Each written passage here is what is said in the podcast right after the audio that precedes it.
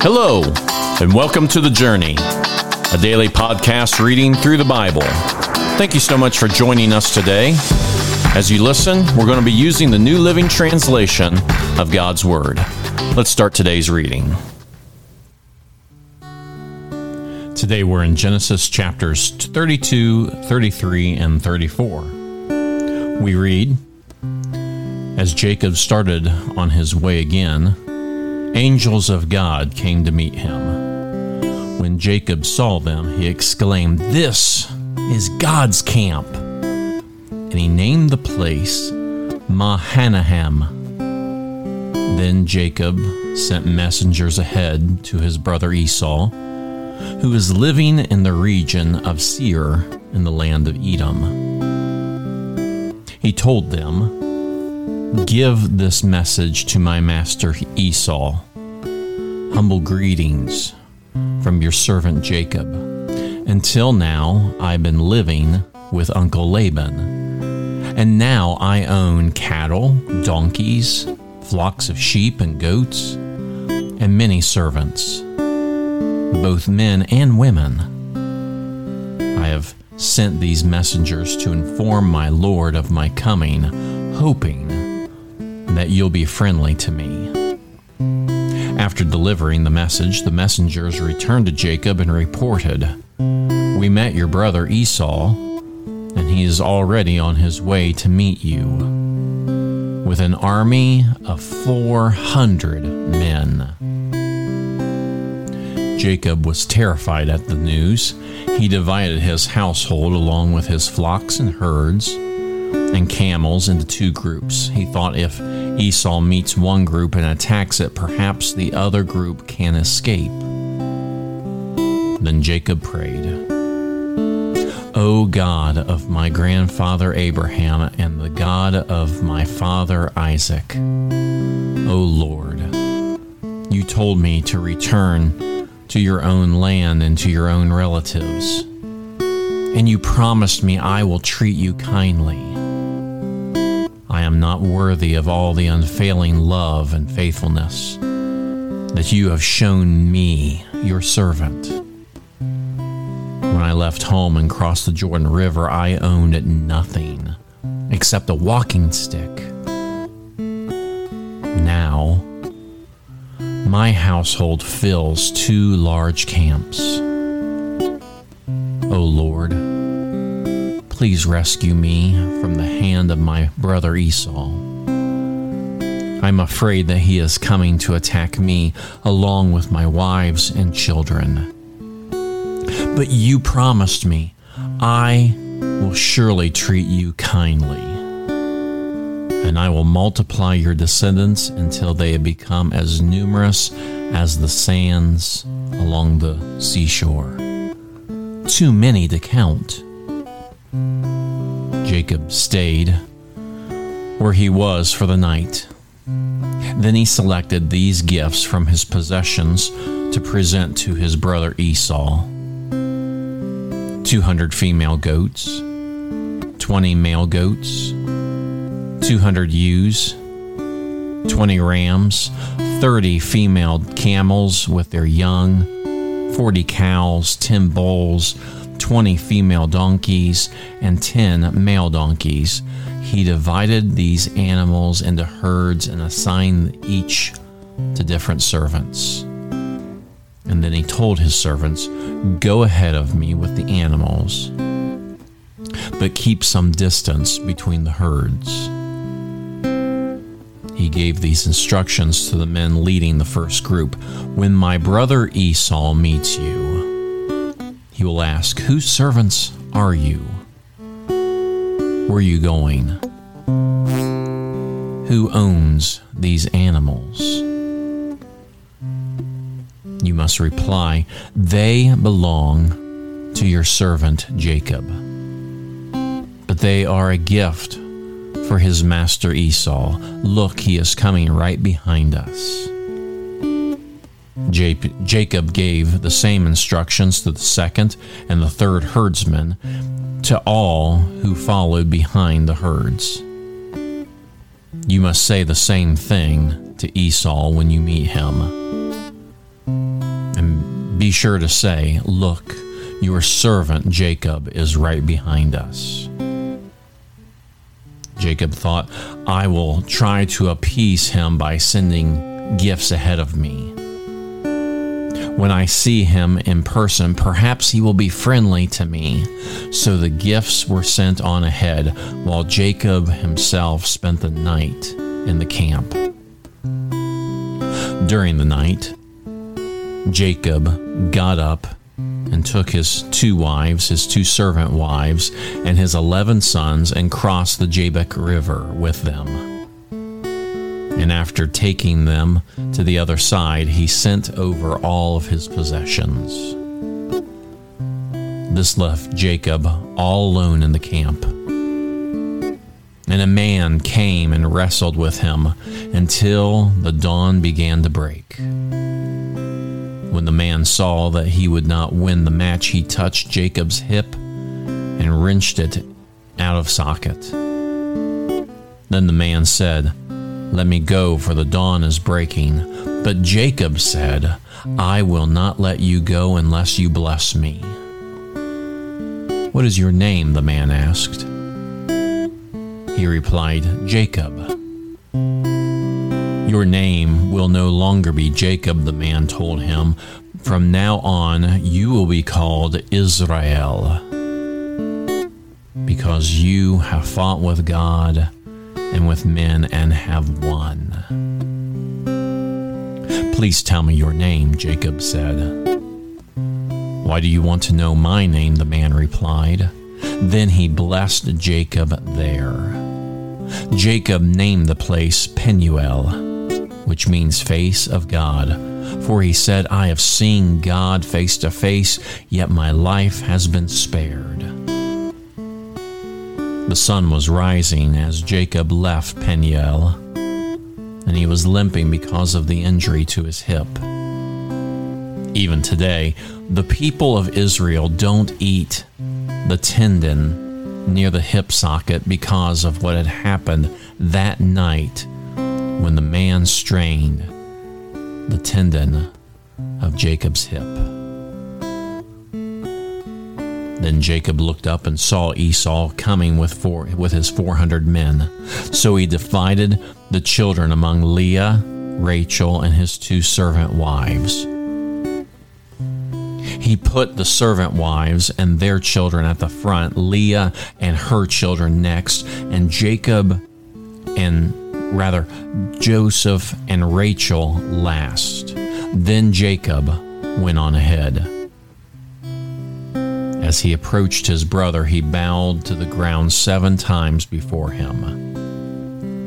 Then Esau ran to meet him and embraced him, threw his arms around his neck, and kissed him, and they both wept. Then Esau looked at the women and the children and asked, who are these people with you? These are the children God has graciously given me, your servant, Jacob replied. Then the servant wives came forward with their children and bowed before him. Next came Leah and her children, and they bowed before him. And finally, Joseph and Rachel came and forward and bowed before him. And Esau asked, And what were all the flocks and herds that I met as I came? Jacob replied, They are a gift, my lord, to ensure your friendship. My brother, I have plenty, Esau answered. Keep what you have for yourself. But Jacob insisted, No, if I have found favor with you, please accept this gift from me. And what a relief to see your friendly smile. It is like seeing the face of God. Please take this gift I have brought for you, for God has been very gracious to me. I have more than enough. And because Jacob insisted, Esau finally accepted the gift. Well, Esau said, let's be going. I will lead the way, But Jacob replied, You can see, my lord, that some of my children are very young, and the flocks and the herds have their young too. If they're driven too hard, even for one day, all the animals could die. Please, my lord, go ahead of your servant. We will follow slowly, at a pace that is comfortable for the livestock and for the children. I will meet you at Seir. All right, Esau said. But at least let me assign some of my men to guide and protect you. Jacob responded, That's not necessary. It's enough that you have received me warmly, my lord.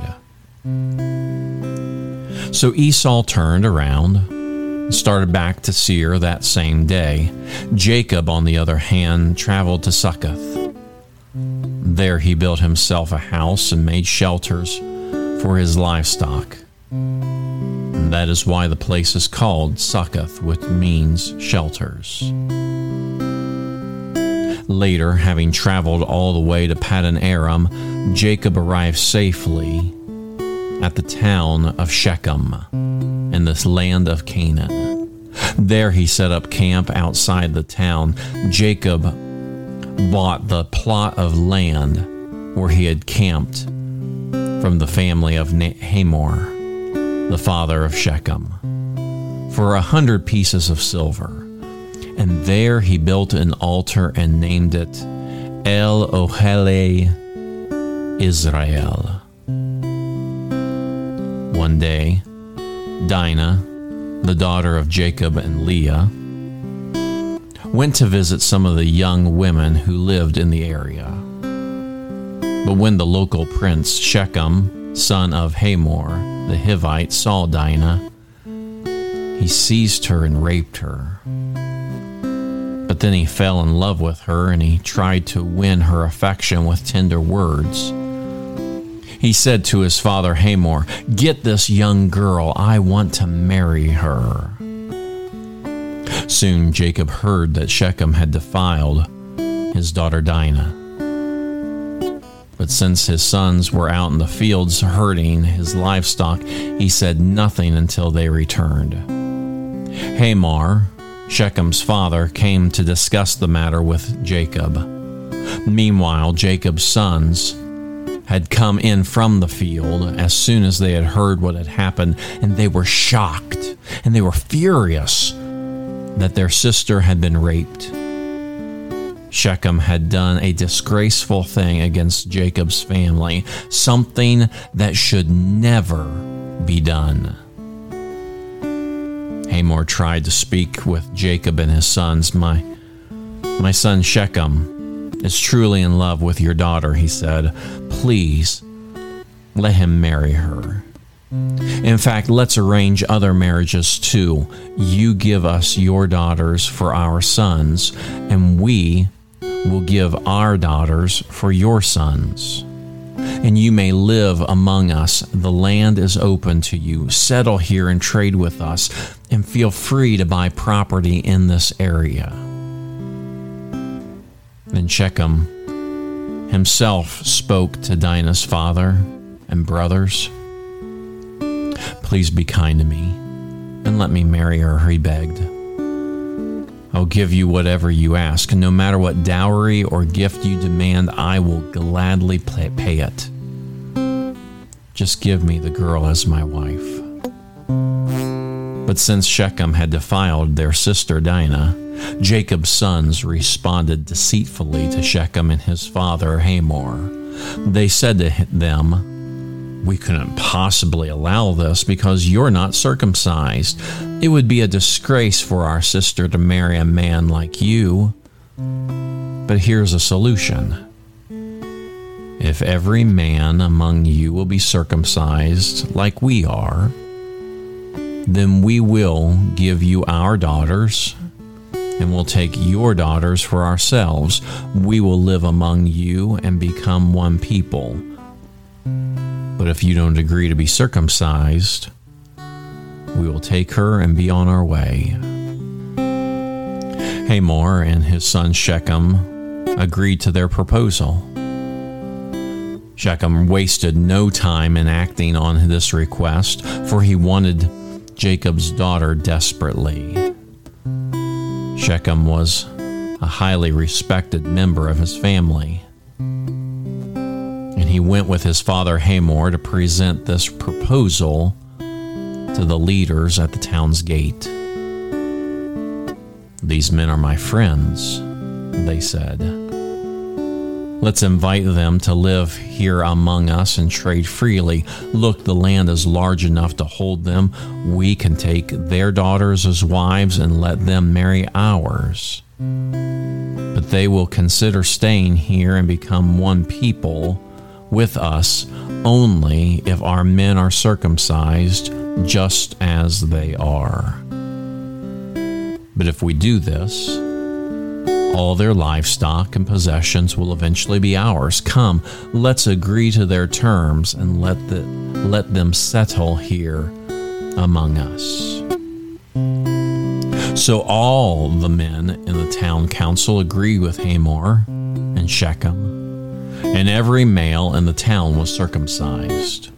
But three days later, when their wounds were still sore, two of, of Jacob's sons, Simeon and Levi, who were Dinah's full brothers, took their swords and they entered the town without opposition. Then they slaughtered every male there, including Hamor and his son Shechem. They killed them with their swords. Then they took Dinah from Shechem from Shechem's house and returned to their camp. Meanwhile, the rest of Jacob's sons arrived. Finding the men slaughtered, they plundered the town because of their sister had been defiled there.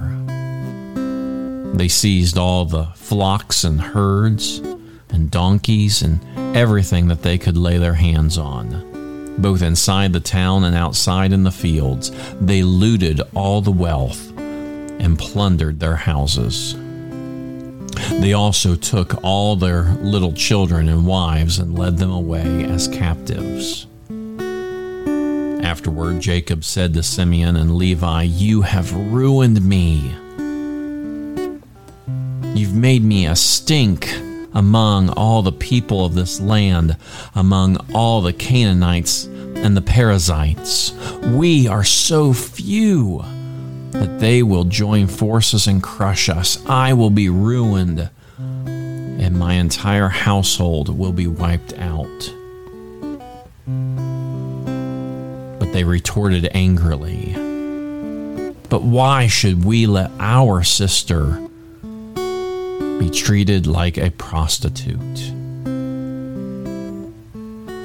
In today's passage, we read about Jacob being renamed by God Israel. So many times in Scripture we see that, that God renames somebody for a purpose.